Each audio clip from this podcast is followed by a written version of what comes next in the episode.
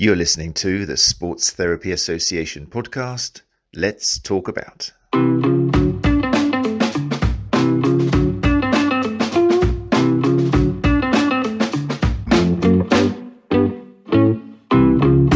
Hi then, there we go.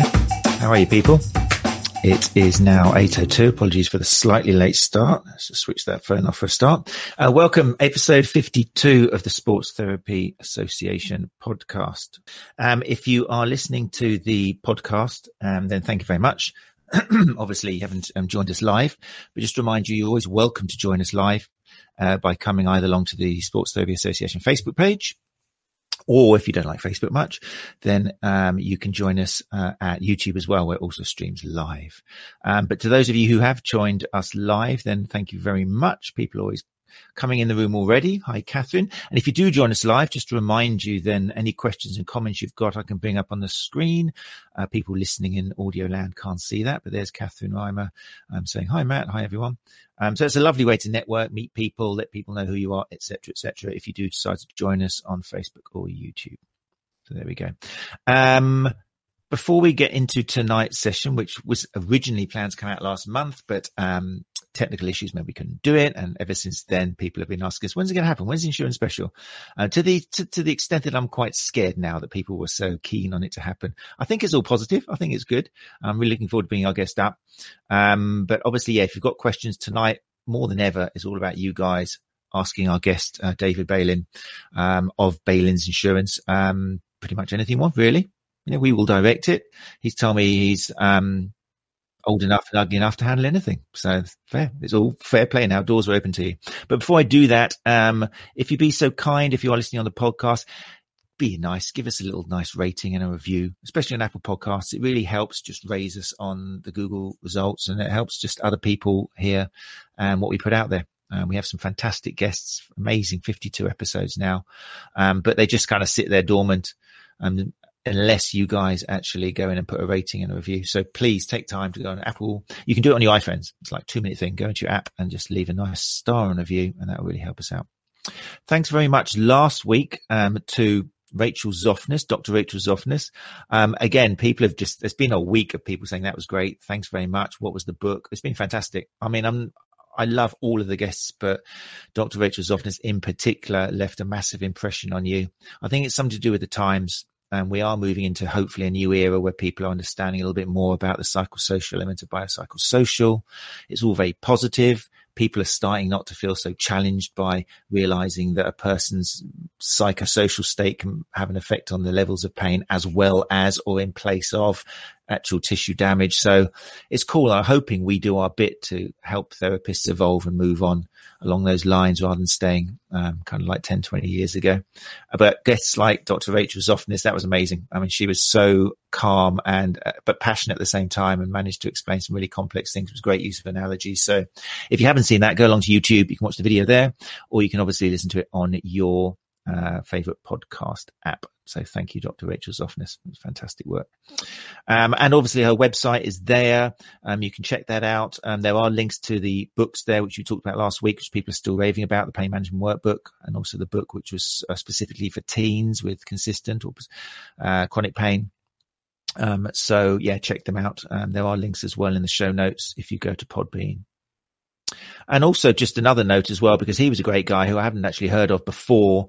Um, Dr. Zubin Damania, who's quite a celebrity on YouTube. I mean, in my innocence, maybe because I got a five year old and a three year old, that's kind of cut YouTube videos out for me. But what a great guy. What a, she said a, what did she say he was? A, I can't remember the word now, but yeah, challenging, um, dogma and, and kind of not very nice stuff going on in the ph- pharmaceutical world. A disruptor. That's the word she used. And I'd really recommend you check him out. Um, it's an amazing podcast that um, he's called um, ZDoggMD, um, and he did a great podcast um, with um, uh, Rachel Zoffness. And I yeah, check it out. The link is in the, in the podcast notes as well on Podbean. Uh, well worth listening to and checking out his stuff. Unless you're a real kind of anti-vax uh, vaccine, in which case don't check him out because you won't like what he has to say. He talks evidence. It's not it's not pretty for people who believe that vaccines are going to end the world. But anyway, without getting too much into that, uh, let's talk about tonight's guest, David Balin. not Bailins as I put on the advert. I'm sorry.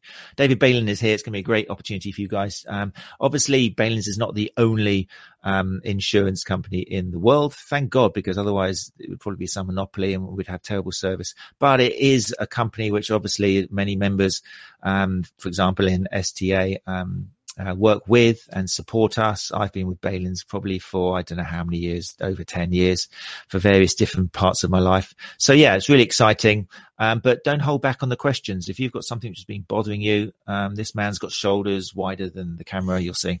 And um, yeah, it's your chance to answer it ask questions and we will hopefully help you. But we'll also have a chat about the history of Balens, uh, where it comes from, what it was like having that kind of business during COVID and that sort of stuff. And we're also going to have Gary as well with us. So without further ado, I think I've done all the little admin work. We'll bring up um, David Balen and also Gary Benson, founder of the STA. Let's get rid of that and bring up these guys.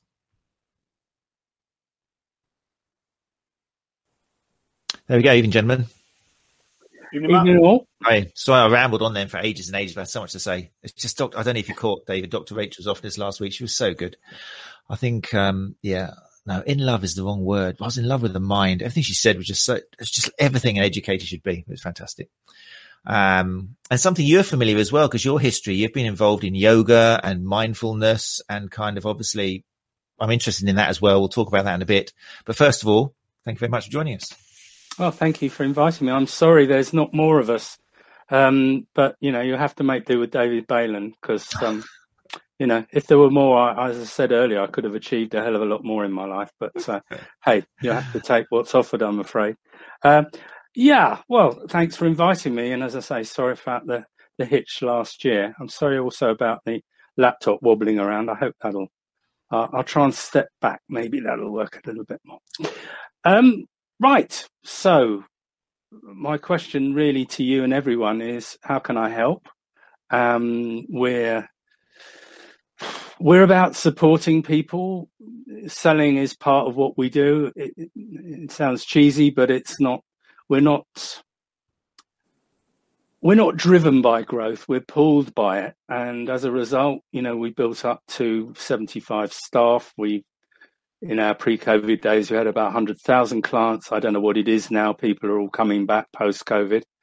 Um, you know, and that means that we've had to build our own IT platform and compliance and and you know educating the staff continually and you know behind the facade so much goes on that's not to do with selling but about making sure we're as good as we can be and we're not perfect you know and we make mistakes and everyone does and we're always trying to be learning and improving but um, today really i'm here just to not talk too much about me although Matt is insistent that I tell you about the swinging 60s and yes. my um, my misadventures on the road to India and various other things, which uh, are kind of are so long ago, I've more or less forgotten most of the detail of them anyway.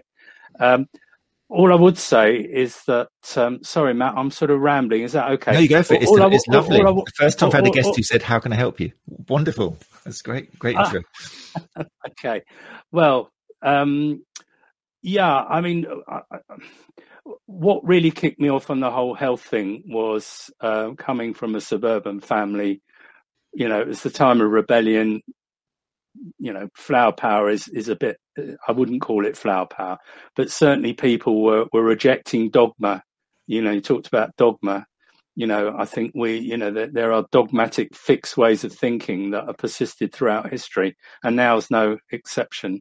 And it seems to kind of coalesce around science and you know um, material you know pragmatic empiric knowledge which you know i'm not knocking it. It's out of proportion. That's the problem. Um, so we do need more balance in your lives. And I, and I do salute you and your members because you you know massage is one of the things that i choose as a therapy. And I know that it helps me keep in homeostasis and balance, which was not what I was in India. Um, in India, I got I had no knowledge of what I was doing. I was like 19, uh, you know, trying all sorts of pharmaceuticals and other things that were, you know, breaking down one's mental conditioning and showing you that you can think and be differently.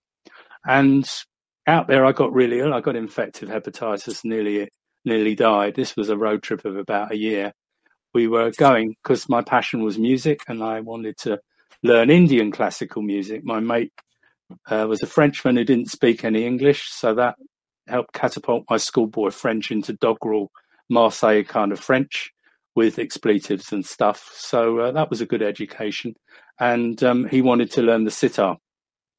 So that's what drove us. And um, as I say, we met Americans that were dodging the, Amer- the, Vietnam War, and we learned a lot about what was going on, and also a lot about the new thinking in health. You know, the um, things like macrobiotics and you know natural approaches, and um, yoga came a little bit later, a year later, when I came back to England. But um, certainly, it helped me get well for a start. You know, strategies about you can think differently, you can you can meditate, you can realize that your thoughts and feelings have an effect on who you are and what you do. And um, yeah, that was breaking down the kind of dogma that one had grew, grown up in, really. And uh, uh, yeah, it was it was culture. It, it, was culture clash as well as it was creative.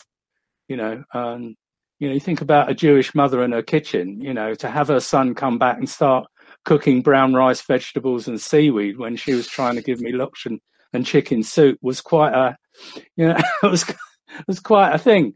But anyway, um, from that time, passionate about it. When I decided music wasn't where I wanted to carry on the rest of my life, I got into spiritual teaching and and yoga and all sorts of other things, diet, and I was thinking about becoming an osteopath or a naturopath. Um, the problem in those days was you had to have A levels in science and O levels in science, and there was no way I was going back to school. So I just ended up helping dad basically. And at the same time, I was teaching a yoga class. I was doing semi pro gigs and recordings and stuff. And, um, and I've sort of juggled a lot of that ever since in my adult life. I still play music. Um, I'm still, um, I'm actually launching my own CD of 20 odd songs on my Winged Heart music website, folks. So, um, if you ever listen to the interminable music on hold while you're gnashing your teeth trying to get through to the team at Balens, as I'm sure some of you must have during the COVID, um, you'll have heard some of my music there on the music on hold. so if it hasn't driven you nuts, there's a lot more where that came from, and that's on my website. It'll be uploaded in the next couple of days, the full CD. So music's still there. Um, a lot of gardening, a lot of tree planting, and and, and you know uh, that kind of thing. I got very involved in the healing movement, and you know through time I've been teaching people how to do healing, self development, meditation, and stuff alongside, you know, educating people about how to run their practices. So I could ramble on about me. I don't want to. Um, what I do want to talk about is evidence and the reason I want to talk about evidence briefly before we start talking about insurance is that a few years back, some of you may well know, especially those of you that know about or know osteos or chiros or homeopaths, will know that the so called, um, um, what can we call them? They call themselves skeptics, I think. But I think dogmatists, you know, would be also an accurate word. And they, they unleashed a campaign which totally has undermined a lot of the good that was being done um, in osteochiro and various other fields. Um, and basically, anything to do with complementary therapy, they always say there is no evidence to support. And seeing so many clients under attack as we did, I, I just got motivated and said, look, you know, why can't we adopt the mores of, of public health? Public health bases its its it, its findings on big data. You know, you get massive amounts of data, so you can start to see what is real. And I felt, well, as I've known during my many, many years of involvement in the movement, that so many people get helped by what you and people in the sector do. Um, I thought, well, why don't we look at qualitative outcome research rather than practitioner or researcher delivered research? I'm not saying that's wrong or it's not needed, but you know, let's get masses of data about people who don't resort to drugs and medicine all the time, or certainly not as their this is the only uh, show in town for me kind of decision making. And um, I started talking to professors who got involved with the CAM sector, like Dave Peters of Westminster and George Lewith of Southampton and Paul Dieppe of, um, of Exeter and so on and so forth. And we started to formulate what needed to be done. To the team came along Rob. I'm, I'm going into this in detail for a reason. Um, because you asked me what I'm doing these days. This is one of the things I'm doing. I want to get data for our sector from the people that receive the treatments, not the people that deliver them. And we've designed with Rob Verkerk and Meleni Aldridge, Alliance for Natural Health. That's another website that you you you people need to plug into because it's a lot of good information that's very often evidence based that comes through them. And um, you know, he fights dogmas as well. He's a he's a scientist, he's a researcher, and uh, these people are well worth plugging into. He has, has come into the team, as has Rosie Daniel, who's a doctor, and uh, another doctor and various people. And we're very close, to cut a long, long story short, to launching our app very shortly. And I'd like to feel that your members will help us once we get the um, once we get the pilot through, we're going to restrict the pilot to about 50 people. Then we're going to cascade it out to all of you. This is a gift. I'm funding this, okay? Um, the software and all the rest of it. Um, it's not Balens money, it's my money. And, um, you know, I don't want thanks for it. I just feel that we've got to change the mindsets. You know, the, the, it's it's got to shift. It is shifting, we could say, but it's still very much in the wrong direction. You know, one one size fits all. So um, we had a very inspiring conference last week, the Balen CPD, the annual event. That was on mental health and well-being. I would uh, urge all of you to check it out. It's going to be on the website in a couple of months because it needs editing and stuff.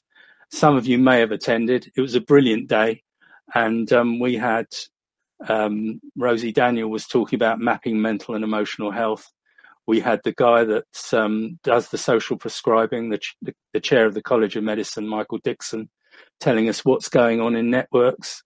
And there's there's ways that you can get in and get work through these social prescribing networks. We then had um, a lady from our, our lawyers who defend our clients talking about you know the, the legal side of mental health, and then we had um, a lady from Birmingham Mind who was telling us about all the maps and pathways. Again, there are ways that you as massage therapists can get plugged into that. And um, then we did our Hawthorne spot and we did a demo of the app. So there's a lot of good mind food in there. Our new website's got a lot of information on it. It's more of an educational uh, platform than a kind of selling platform. Um, but obviously, we want to build portals and make it easier to contact uh, for our clients to contact us. So we are working on um, really system renewal. You know, trying to build back post COVID, not in terms of business, but in terms of platform, service, IT, um, all of that stuff. Because you know, like all of you, or quite a few of you, I'm sure, you know, COVID's had a big effect on us. Um, and I'm not whinging. I'm just sorry for all the people that have suffered. Um, and we, I won't get political. Don't worry. Um, but all the people have suffered for whatever reason, wherever. Uh, yeah. So fantastic. Right. Well, so, look. so uh, anyway, look, I'll shut up now because I know you want to ask me a few questions. But uh, I, I just want to say that there's stuff that we want to support you with that isn't just about insurance. And even if you don't have your insurance with us, you can still access some of these um, offerings that we have. I think it's really interesting, and, and the reason I haven't cut in and stopped you is because it's really, I'm sure unless people have actually been to the website and read the about section, which I'm not sure many people do when you go to an insurance website, they should do because they get more of an insight into how much you are a champion um, for the cause of health and well-being, the campaigning you've done, um, the the the stuff you're involved in, especially after kind of moving away from um, Balens and having more time to do it. So it's nice. It's great to have an actual idea of what's going on behind Balens rather than just the stereotype insurance company. And they'll catch you with the small print, all the kind of negative stuff we've got associated where they think it's just money, money, money, money. You're never going to claim they're just taking your money, which is not at all what you guys about. So it's really healthy to learn about, you know, you, um, I wanted to ask um, before we move on to questions. I know Gary's got some questions from members which we're going to get through to, and, and don't forget, people who are joined us live, you're welcome to put questions there as well. I wanted to just ask you, um, what do you think have been the main strains for Balens as a company during COVID? You mentioned COVID, and I know we've all had the stress and strains, and particularly soft tissue therapists because some we've been told we can't work. Some people ah. suddenly said you can work. It's been a mess, and we're talking about people losing their money and career. But just to get the other mm. perspective before people asking questions, how's COVID nineteen had an effect on the actual company selling insurance? What's it been like for you guys at the end? Well, I, I think the first thing is we've been just overwhelmed with queries, and the queries are a mixture of reasons. One is like you said, their professional association couldn't give them a concrete answer about whether they could or couldn't do something. Um, the government kept, as we know, for all sorts of reasons, changing its view. The and and of course you had different things going on in different countries like Ireland, Wales, and Scotland as well. Um, so there was there was all of that. We did put um, notifications on our website, but not everyone would would read it. Or if they did, um, they would say, "Well, they're just trying to fob us off." But what we had to say was, "Look, it's a public health issue. Ergo, it's ruled by public health law. So we can't tell you to do something that the government is saying you can't do. Um, so we were a bit of a, a whipping boy for um, quite a, a, lot of frustration and activity at, at times, uh, particularly you know for those people that had a premises um, and found that their business interruption policy or section didn't cover a business interruption due to a pandemic. And as some of you may know, uh, it went to the, the went on appeal to the to the highest courts in the land and even they struggled to come up with a, a definitive answer, although it was, you know, so we were caught in the crossfire of a lot of that, and you know, a lot of complaints because people couldn't get anywhere with their insurers. Uh, um, you know, it, it's just it, it, has been an avalanche of queries and situations to deal with, and I'm not complaining. It's it comes with the territory. But you asked how it was. I would say extremely stressful for our staff and I care very much about our staff as well as caring about our clients. And um, you know, everyone had to work from home. Our IT backbone had to support all sorts of things. Um, anyway, I won't go into a lot of detail. We haven't got much time. No, it's been. No, a challenge, and on top of that, because we have European clients, Brexit caused us massive headaches. So we had Brexit and COVID all hitting us at the same time for all sorts of different problems that they, they brought up, which you don't want to hear about here. But trust me, it's cost an arm and a leg and a lot of stress. Um, let's just leave it at that and draw a line.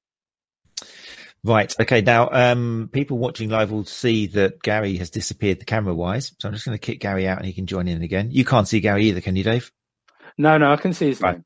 It's not just me, just his name. Right. So let's kick Gary out. Gary, it's the reason I'm kicking you out, it's not personal. Is that, you just is that his, a brick uh, wall. is that his screensaver? So if you can hear me, Gary, um, you're out, but do join us again and come back. Boom, remove. I think it's because he uses a Mac. It's just one of these Mac people. That's all about. Anyway, Gary will be back shortly. Um, so, but we've got some questions from um, people who uh, from the STA, Sports Therapy Association, who have written in for us. Some of them, obviously, you might not be familiar with. I'm hoping some of them you are. It might not be obviously a, a black and white answer, but um, here they are. You ready? Yeah, you ready? Yeah, he's ready. Okay, so yeah. first of all, um, there was a couple of people who are asking about um, IASTM, so instrument assisted soft tissue mobilization. Um, um, yeah. Mm-hmm. Th- there seemed to be some people were suggesting that they're being charged an additional premium um, to have it covered. Um, some people um, uh, are finding that it's part of the affinity scheme policy already. What is there a clear yes or no with regards to IS? TM? I had to ask the answer uh, to this because uh, I'm not so clued in day to day these days. But as I understand it, instrument assisted massage is covered and there's no additional to pay. Okay. However, instrument assisted mobilization requires an additional. So that's the difference. There it's, you go. it's what you're using it for rather than whether you're using it or not. Okay. People in here, if anyone here did ask that question, then let me know. Obviously, write in the comments if that has answered it. Um, if you're listening on the podcast and you're one of the people who asked that question, then hopefully that answer has solved it. If it's not, then make sure you come into the Facebook uh, page or, or write us an email and we'll deal with it. Because the yeah. thing with with what we do, you know, we've got over I don't know how many is it four thousand different techniques and therapies we deal with at Balens, you know, and when you multiply that by 80 to 100,000 clients, you know, et cetera, et cetera, um, the complexity is that sometimes the reason someone pays extra is because there's some other factors that it's not always obvious to the to the naked eye, as it were. There you go, Gary. Gary's back. Thank you, David, for that answer. Um, you're back, Gary. Nice to see you again. You had a shower? yeah, I've, I've a power cut. Can you hear me okay? Yeah, you look totally different. You shave. Yeah, definitely. Did, he, did, he did all that in five minutes. I was going to say, I, that's amazing. It looks like a new man. It's lost 10 years. Is my, my power went off on my on my Mac iMac, so I've had to get oh, right. my Mac. So uh, yeah, oh, yeah. Um, I missed everything. you didn't miss. We've been through all your questions. It's all covered. It's all answered. Yeah. No, all you missed, Gary, was the question about the um, the instrument assisted soft tissue mobilization. Um, some people getting charged, some people not. Apparently, it depends on what you're using the tool for. If it's for mobilization specifically, then there may well be a premium because you're using it for that. But if you're not using it for mobilization, um, if it's just for instrument assisted, what do they call it? Massage, then there's not. So it depends on what you're using it for. Yeah, so so Mike, to expand on the reason for the question, then is mm. that obviously we've got members who have uh, a soft tissue um, qualification, sports yeah. massage, uh, you know, level three, level four, for example. Um, we've got uh, graduate sports therapists, graduate sports rehabilitators. So the, what I put to Katie was, um, you know, why are some people being um, charged a premium and others are not? And I the question I had was, is it dependent on their core qualification? Because it may have been covered as part of a, a, a wider qualification in a sports therapy degree, but it might not have been yeah. covered in a, in soft tissue. I, I um, would, I, I, I can't answer you without referring that, other than to say that normally that's not how we do it. We, you know, it when we're asked to do specific kinds of technique, which, as I explained earlier, we do about four thousand plus of these. Um, usually there either is or isn't a rate depending on what it's used for. If it's used for specific mobilization and you know more invasive kind of work on the soft tissue, then as I understand it, they charge an additional premium. So it's not whether they covered it on a course or not, or how many years qual they've got. It's more about what they're actually using it for we're assuming they're qualified in the first place. So that, that yes. doesn't come in. They have the baseline for STA membership. Uh, just to expand on that, then, if um, client A and client B both have the same qualification from training centre, um, you know, X, the, the the disparity has been that A and B have been given different information. So it's just a clarification mm. really of, of, of, what it what's going to be covered and um, do you ask the question about what it's going to be used for then when somebody contacts you or you know, if they upload their certificate, is it just taken as that's the qualification? Well, I think that's a good point. Uh, the answer to that is they've. This is what I've been told. I think if you've got a couple of people who've got someone who's been charged extra where someone they know hasn't, the best thing is if you email me in the first instance, I think, and then I'll I'll port it through to the right person. And we'll look into it because, as I said earlier, you know, it's not an excuse; it's a reality, it's a fact you know, with 80,000 plus clients and 75 staff, occasionally you might get the odd person that comes in through one person who, who, who rates it a certain way, or someone misses the rating and doesn't rate someone when they should have rated it extra. So I think it could be about the mechanics of how it came into us. Um, normally, we try and adhere to standards across the board, and we do. Our underwriting guide is pages thick, as you can imagine. Um, so I'm not excusing it. I'm just saying that probably if you get that kind of instance, let us know. And and sometimes there's a very good reason why that's happened, and it's not what you think. There are other factors involved, as I said earlier, that that that make that a different scenario, and it's not particularly the technique; it's something else that's contributed to the loading.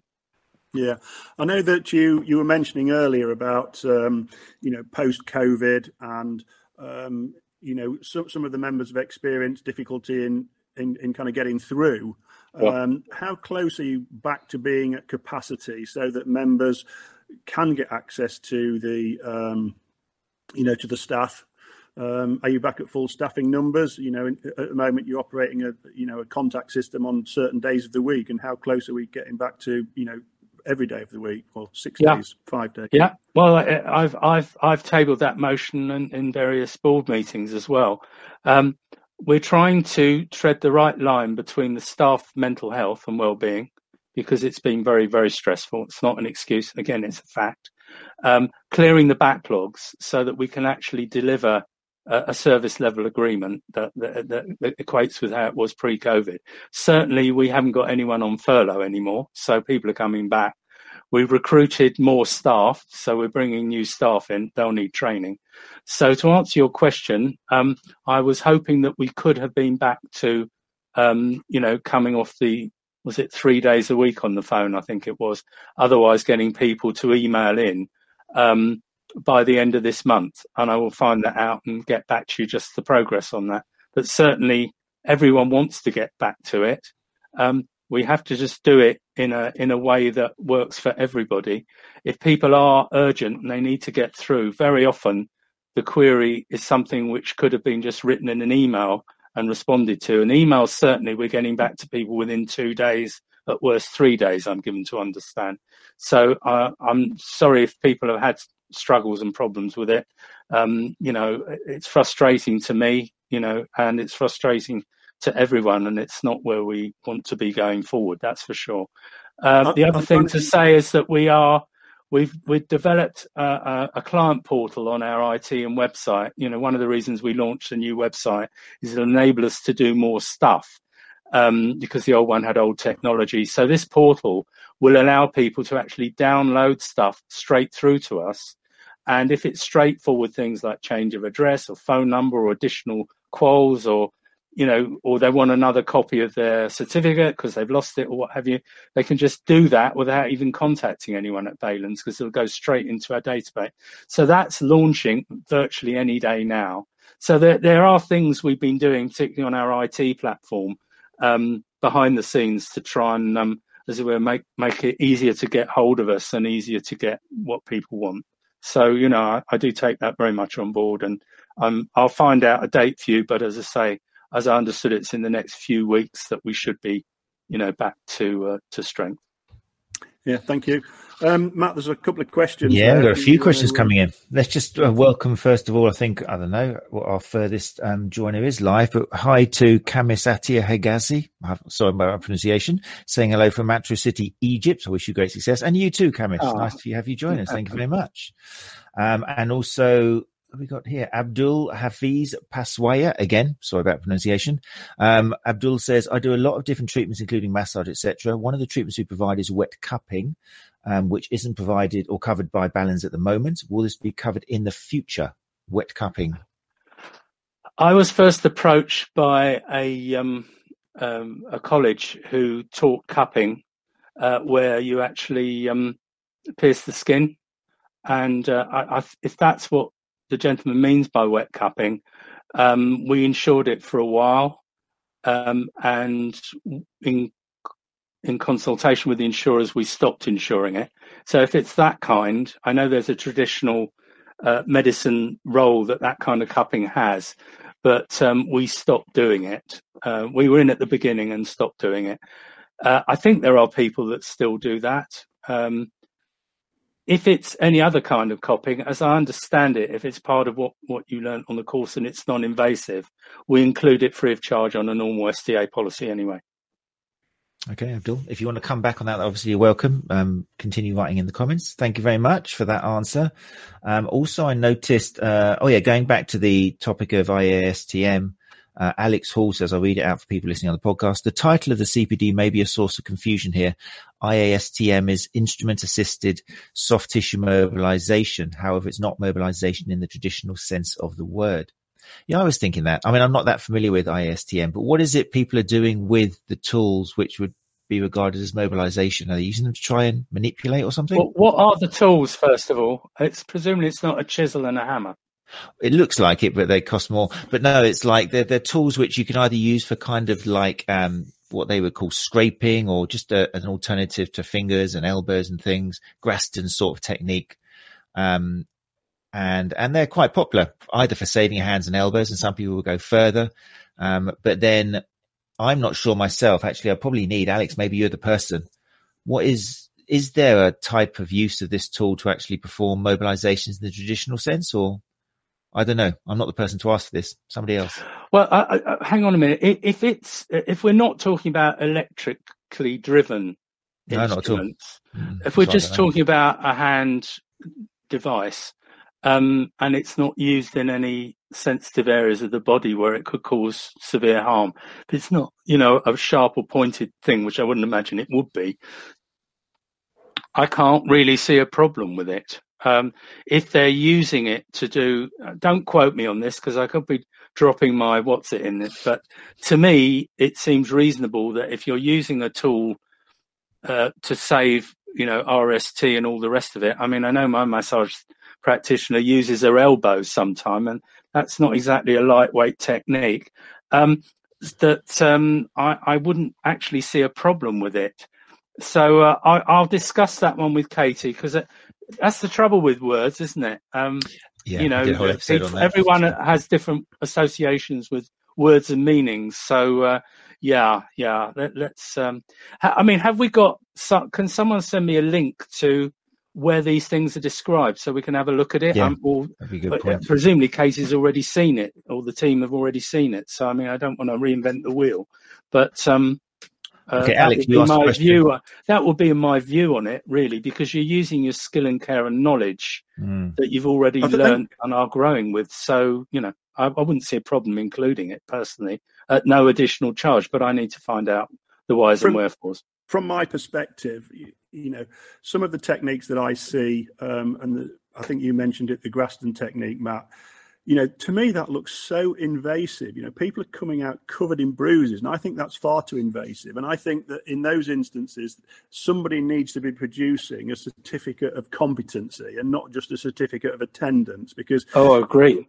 If you're carrying out a treatment that's causing that level of bruising, you know, I'm flabbergasted by it. But you know, a wider point from Alex then is that you know qualification and CPD titles they, they change so much where you know I'll, I'll use one example. There was one training provider who historically had a, a very good reputation for delivering a dry needling qualification. Um, during COVID, it became a you know a, a two-day online 99 quid course, which I think is well, I, I, haven't got the words to describe it. It angers me, um, but you know what why why are they getting away with it? You know is it the industry's fault? Is it the insurer's fault? Should the insurance company be saying well actually we don't accept that because i've i've gone out to my members and said look i don't accept this course for cpd because i don't think it's safe. I don't think you can be assessed appropriately over a zoom call sticking needles in people when there's so much risk. So much I, agree. Well, look, uh, we were having a, a, very nice conversation before we went online, weren't we, Matt? And uh, yeah, we talked a bit about this whole issue about CPD qualifications, etc. And I did say to you that Balens has had a, a policy, not rigid, but a general policy, which is that we didn't accept distance learning courses where there's no practical component and where there's no proper examination. And we could have been very rich because there are insurance brokers who take all of this stuff. They get thousands and thousands of clients. Not all of them stay longer than a year or two years, but you know, that's for them. We believe in supporting the sector and in standards, not rigidly or dogmatically. You have to be flexible and common sense.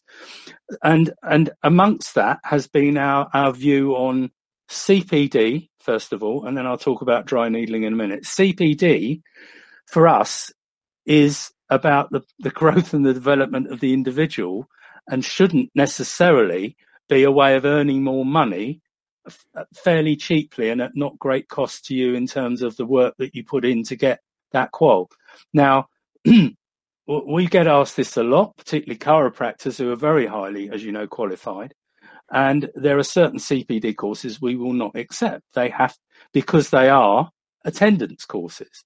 Now, unless there's a certificate of competence, which has been judged, then that's normally not fodder for us. I can't say hand on heart that 103% of everything that's been sent to us doesn't occasionally slip through because you can imagine how many thousands of courses there are and have been in history.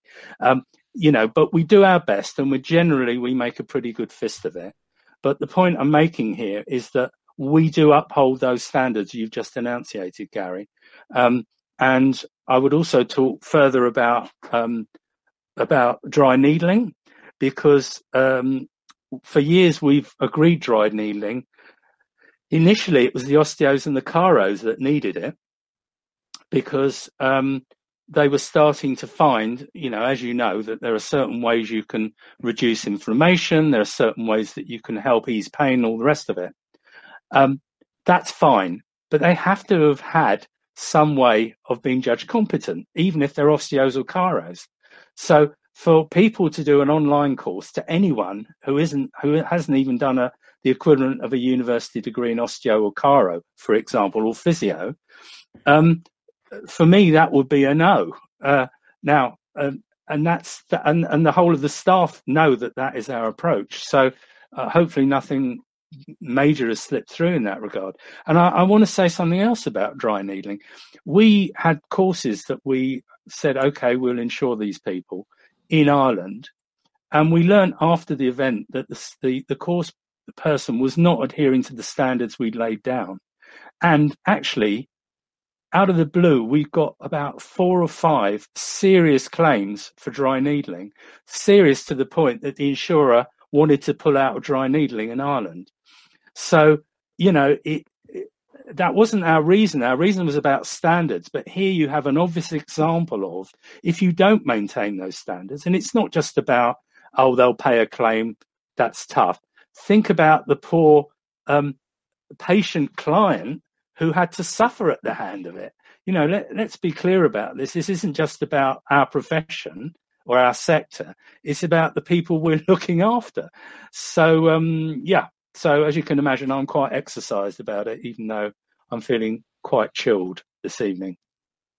Yeah. So what what happens at the moment on the STA Affinity scheme? Um, uh, dry needling is covered in the uh, in the normal premium and me- medical acupuncture which is an extra 3 to 6 days training above and beyond dry needling that attracts a 25% premium. So just for anybody who's who's listening to the to the podcast um, could, could what... I just interrupt you and ask yeah. what does medical acupuncture mean? Because 3 to 5 days extra doesn't feel much to do a proper acupuncture course. No so no, what's so... involved in that no, we're not. We're not talking about a, an acupuncture degree, but dry needling typically is described as trigger point needling. Yeah, sure. Um, when people are, are along the respected trainers like uh, Dr. Chris Norris and Bernard Nolan, they te- teach medical acupuncture, which is uh, you know the start of the um, working on meridians and, and probably disease management, if you like. I mean, I don't dry needle anyway, um, so I'm probably not the, the best person to explain it. But my understanding is there's there's an extra three to five days practical training, but there's also a number of case studies, pre-course reading, some theoretical assignments, etc. So it's not necessarily just three to five days training. It, it's a lot more um, comprehensive. But one of the things that that um, gets me again is you know, some of these companies are accepting level three sports massage therapists. And, and over the years, you know, going back to pre 2009, the, the level three was quite a comprehensive qualification. Yeah. 2009 to 14, some was, some wasn't. And in 2014, it, you know, and the industry has to take the blame for this, for allowing it to happen and not challenging it enough at the time. And the awarding organisations simply sell courses. You know, it's a numbers game to them. But we've now got you know, a situation where a level three sports massage therapist qualified after 2014 has no remedial remit whatsoever. You know, and the insurance limits that. And I do explain this to my members that they're applying massage to non pathological tissue. And yet, some of these companies are saying, well, yeah, you can come and do our dry needling course, or you can come and do our instrument assisted course. You know, and to me, that's immoral and unethical because they can't use it; they can't become insured for it. And, and I've spoken, you know, with the with the Balens team, and you know, I'm, I'm, relieved to say that they, you know, they they support me and they do come through to me to ask me for clarification on on certain things. So, you know, I'm Good. tightening up. well, it. that, that I mean, absolutely, and that that's that's the way we work. You know, it, we're affinity driven, and we support you and your views. Now, you know, not all affinities have those those standards, and we have to work with with other people. But th- there comes a point where there is a common norm below which no one wants to go. But there will always, I suspect, be a place that those sorts of people can get insured. Um, yeah, you know, it's just not our not our bag, really. Um, any other questions that I haven't answered that you think are important? We've got a few, Gary. What about the um, shockwave therapy? We made a few questions yeah. about that, didn't we? yeah. So, um, sorry, it's just some of these names do make me smile. I've heard a few in yeah. my time. So again, you don't do leeches, presumably, do you? You haven't got. Well, that's wet cupping, isn't it? I think they've already talked about that. Ah, uh, no, just, Matt, that's, that's, the idea behind it. Matt, just be aware that some of these questions coming in from. Um, yes, I can uh, see. Yeah, we'll we'll leave those out. Um, but yeah, shockwave therapy. Um, to me, you know, there are, there are training companies out there. There are some very good training companies, and we've had two um, web chats with with um, Ove Ingaard and Mike Grice on on on the efficacy of shockwave and and you know who should and who shouldn't be administering it. You know, I'm I'm seeing on on social media, um, you know, level three sports massage therapist buying a cheap Chinese gun um, and and using it. You know, I'm I'm wondering, is there a minimum standard that the person should be educated to, for you to accept them? You know, to have a shockwave on their policy.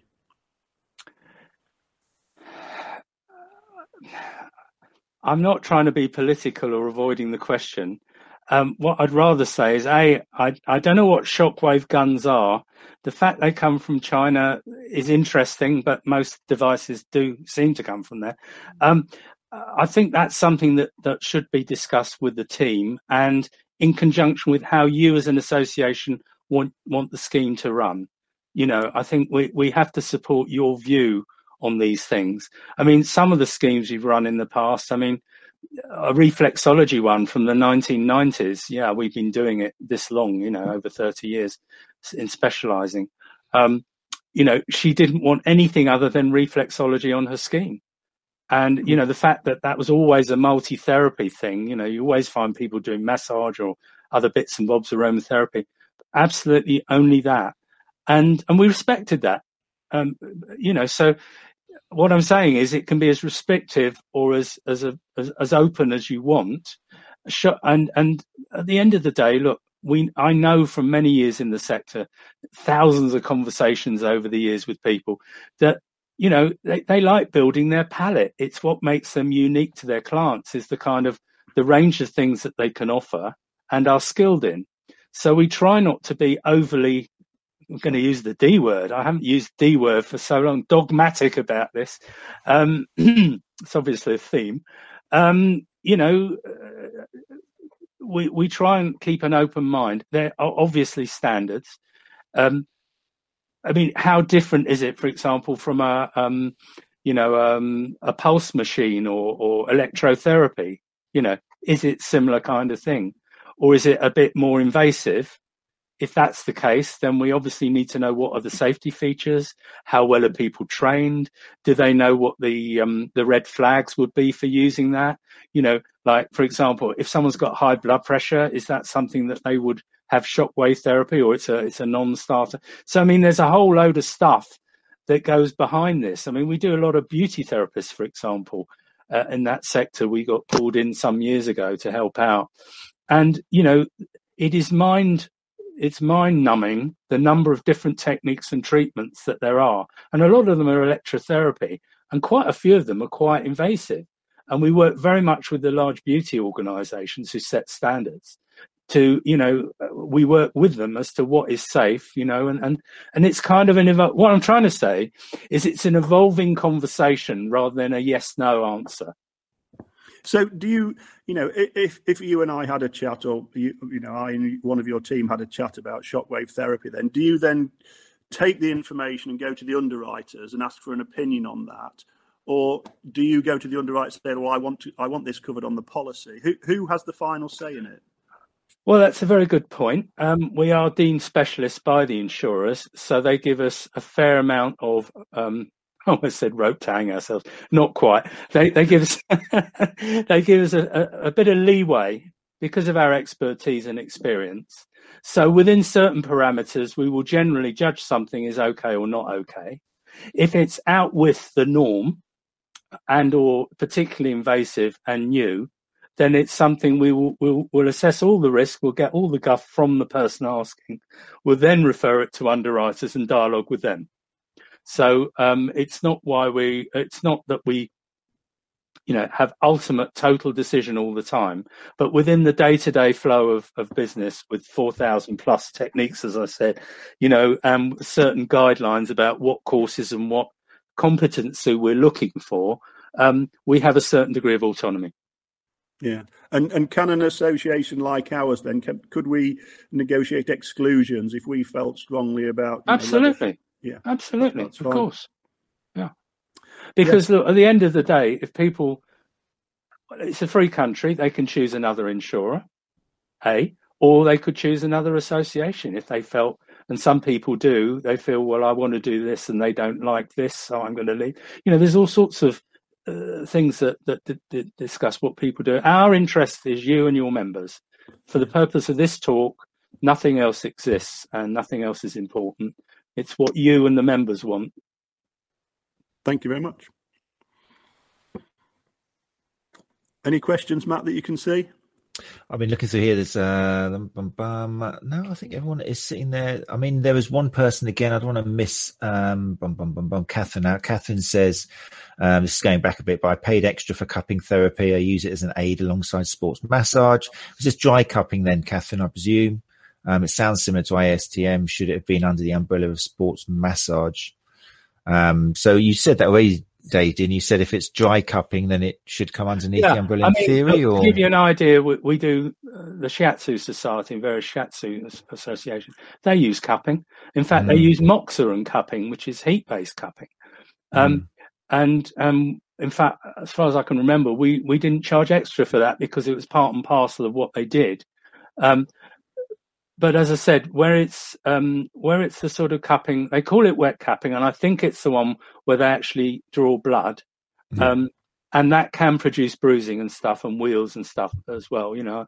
And I and it's a traditional technique, and people get benefit from it, and you know that's fine.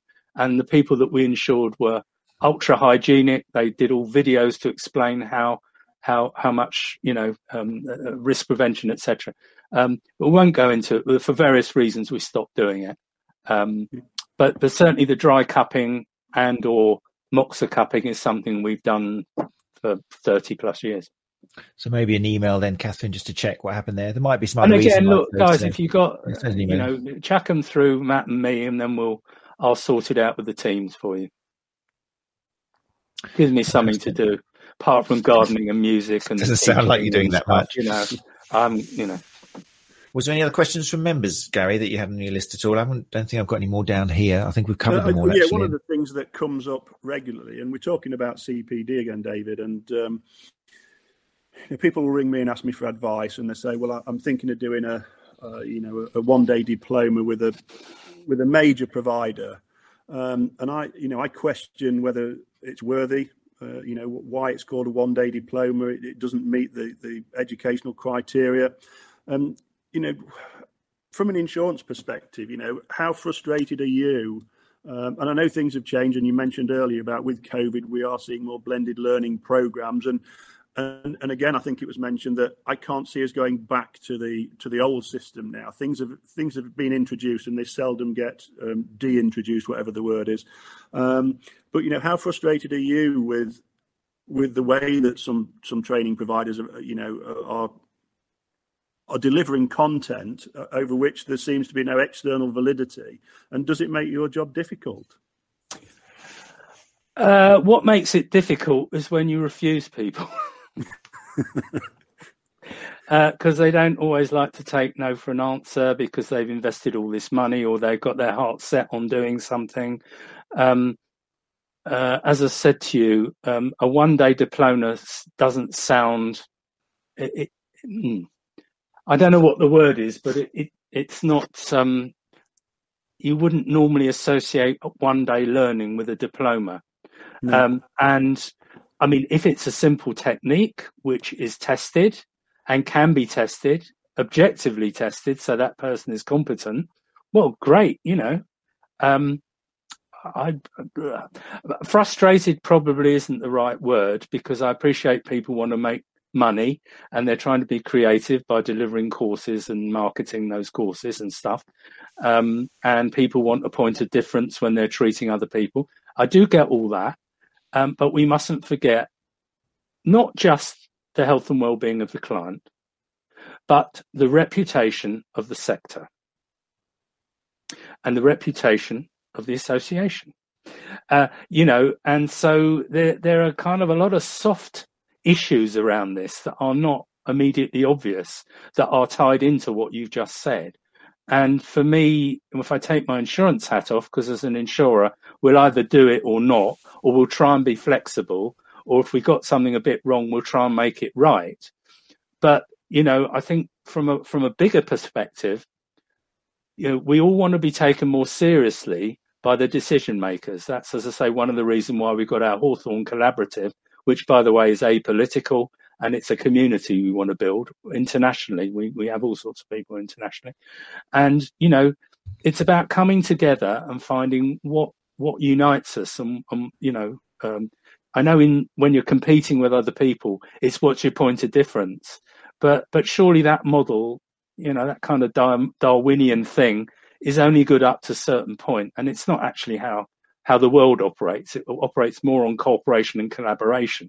Um, so I think that you know, um, from a point of view of I don't know what I'm trying to say. I'm obviously rambling off the point badly, but I, I think that you know the, there are bigger issues. Let's put it that way. And this kind of, um, if it is that, I'm not saying it is, but if if if a one day diploma course is actually stepping outside of you know everything that that you are trying to build you know respectability acceptability whatever it is that you feel is lacking from a greater recognition by a government and politicians who still refer to the your sector as as massage parlors you know etc you know i rest my case there's a big mental shift that needs to go on there and I agree with you, post COVID, things are different. And the thing is, okay, you, there's certain things you can learn online. You can get generic information online. You can even do a, a bit of monitoring and mentoring online. There is no substitute for being in the same room as someone, having that feedback, having that kind of group interaction and group learning that you get in a class.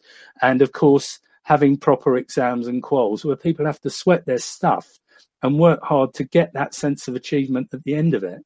And ultimately, there are no shortcuts.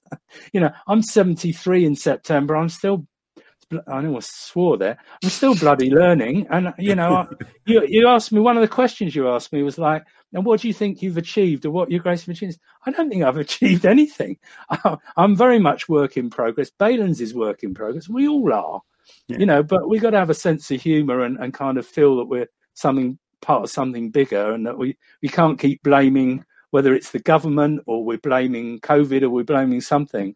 You know, at the end of the day, we just got to do our stuff the best we can, not not be shortchanged, not shortchange our clients. Uh, and and I'm sure you as an association don't shortchange your members. So, you know, if that's helpful, it's helpful. Otherwise, Definitely. it's a rant from a from an old git. No, we, we do actually on our CPD page and on our membership criteria page, we do publish um, guidance for people who are looking for, for progression training, if you like, um, things that we don't accept for for any membership. So you know we're doing uh, as much as we can, but as you as you said, you know. When when you are too strict, and you know we were criticised during COVID pandemic for being very strict with our um, with our guidance, and I, I think that strong leadership was required Um, I, I, didn't want to get myself into the position where I was having to retract statements and uh, you know apologise. So I said, you know, this is what we've, you know, we've consulted and legal representatives. This is what we've decided for our members, and and we probably had six or seven members left because they wanted to continue working. Um, you know, when when probably I, I thought they shouldn't. Um, but we probably had 150 join on the strength of our um, our guidance. Position. Mm. Yeah, yeah, and and I, th- I think that's what's needed. You know, I think we as as an industry, you know, insurers and associations need to work collaboratively. It was one of your words um, you know, to to promote these standards and maintain the standards. Uh, you know, and I, and I talk to Katie, you know, frequently, and and I'm always impressed by the, the you know the, the answers that I get and and and how much they're willing to help us. And if they don't know the information, they'll go and they'll they'll call me back that day. And, I, and I'm quite happy to to give general advice to my members. But you know, I do stress the point that I'm not regulated by the Financial Conduct Authority, so I can't give specific insurance advice. But I can give them advice about the affinity scheme that we we hold with yourselves, sure. Hmm. um, and just try and take away some of the administrative you know queries that that you might get, which I could quite willingly and, and, and ably answer. Um, We're very much in your in your in your gratitude, sir. um, the other thing, just to say, I, I, noticed that you surreptitiously stuck our shiny Super. new website on the. Screen. I want to bring it up. You keep talking. I'm going to put it on full screen so people watching. Yeah, I do keep talking. I'm sorry. I'll shut up. You keep going. No, I mean going. that that that screen is showing you our new website. And on there, as I was explaining before we went online, it's more of an educational site rather than a salesy site. Um, we will develop more and more portals so you can communicate with us without having to go through the phone line, uh, as I said earlier. But uh, one of the things that I think you'll find quite helpful, if you look on educational resources, um, which I think you found there, it's mm-hmm. CPD films.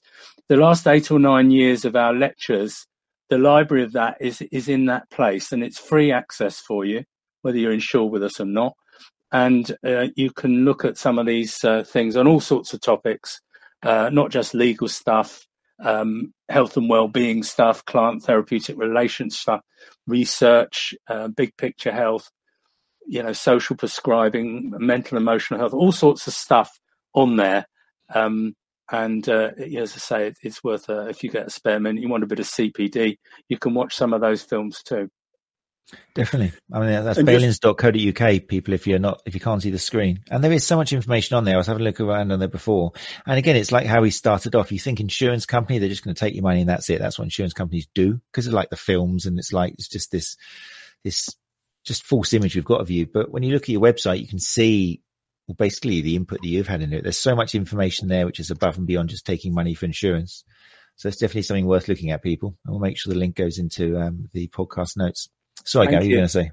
No, what, what I was going to say was on David's point there that if you know if if the STA members who are watching or listening in, if they want to to use some of those um, the, those video that video content for their CPD, then you know we are currently we, we, we all produce a CPD statement at the end of the year when we renew, but um, Scott and I are working on um, an, an, interactive document where um, it will give you guidance on how to produce your CPD statement. And one of the things that we we, we in, including is that when you watch a, a video, um, you know that we, we have a reflective practice so that you'll you know watch a video write a couple of, of paragraphs of, of whether it was new learning whether it was revisiting or revision um, how it will inform your practice um, or whether you want to argue with it. You know i don't agree with this because or i agree with this because you know. And so we are we are flexible with our cpd policy. We don't provide training. You know we, we don't make people pay for training, but we do provide these web chats and um, and, and lots of resources for our members. Um, so yeah, I, I, thank you for that resource, David, and I'll have a look. Through it's a pleasure. Uh, the other thing, just to say, is that um, we deliberately don't theme our conferences and have our lecture content as therapy specific. Uh, we feel that professional associations do that. We don't want to tread on their feet.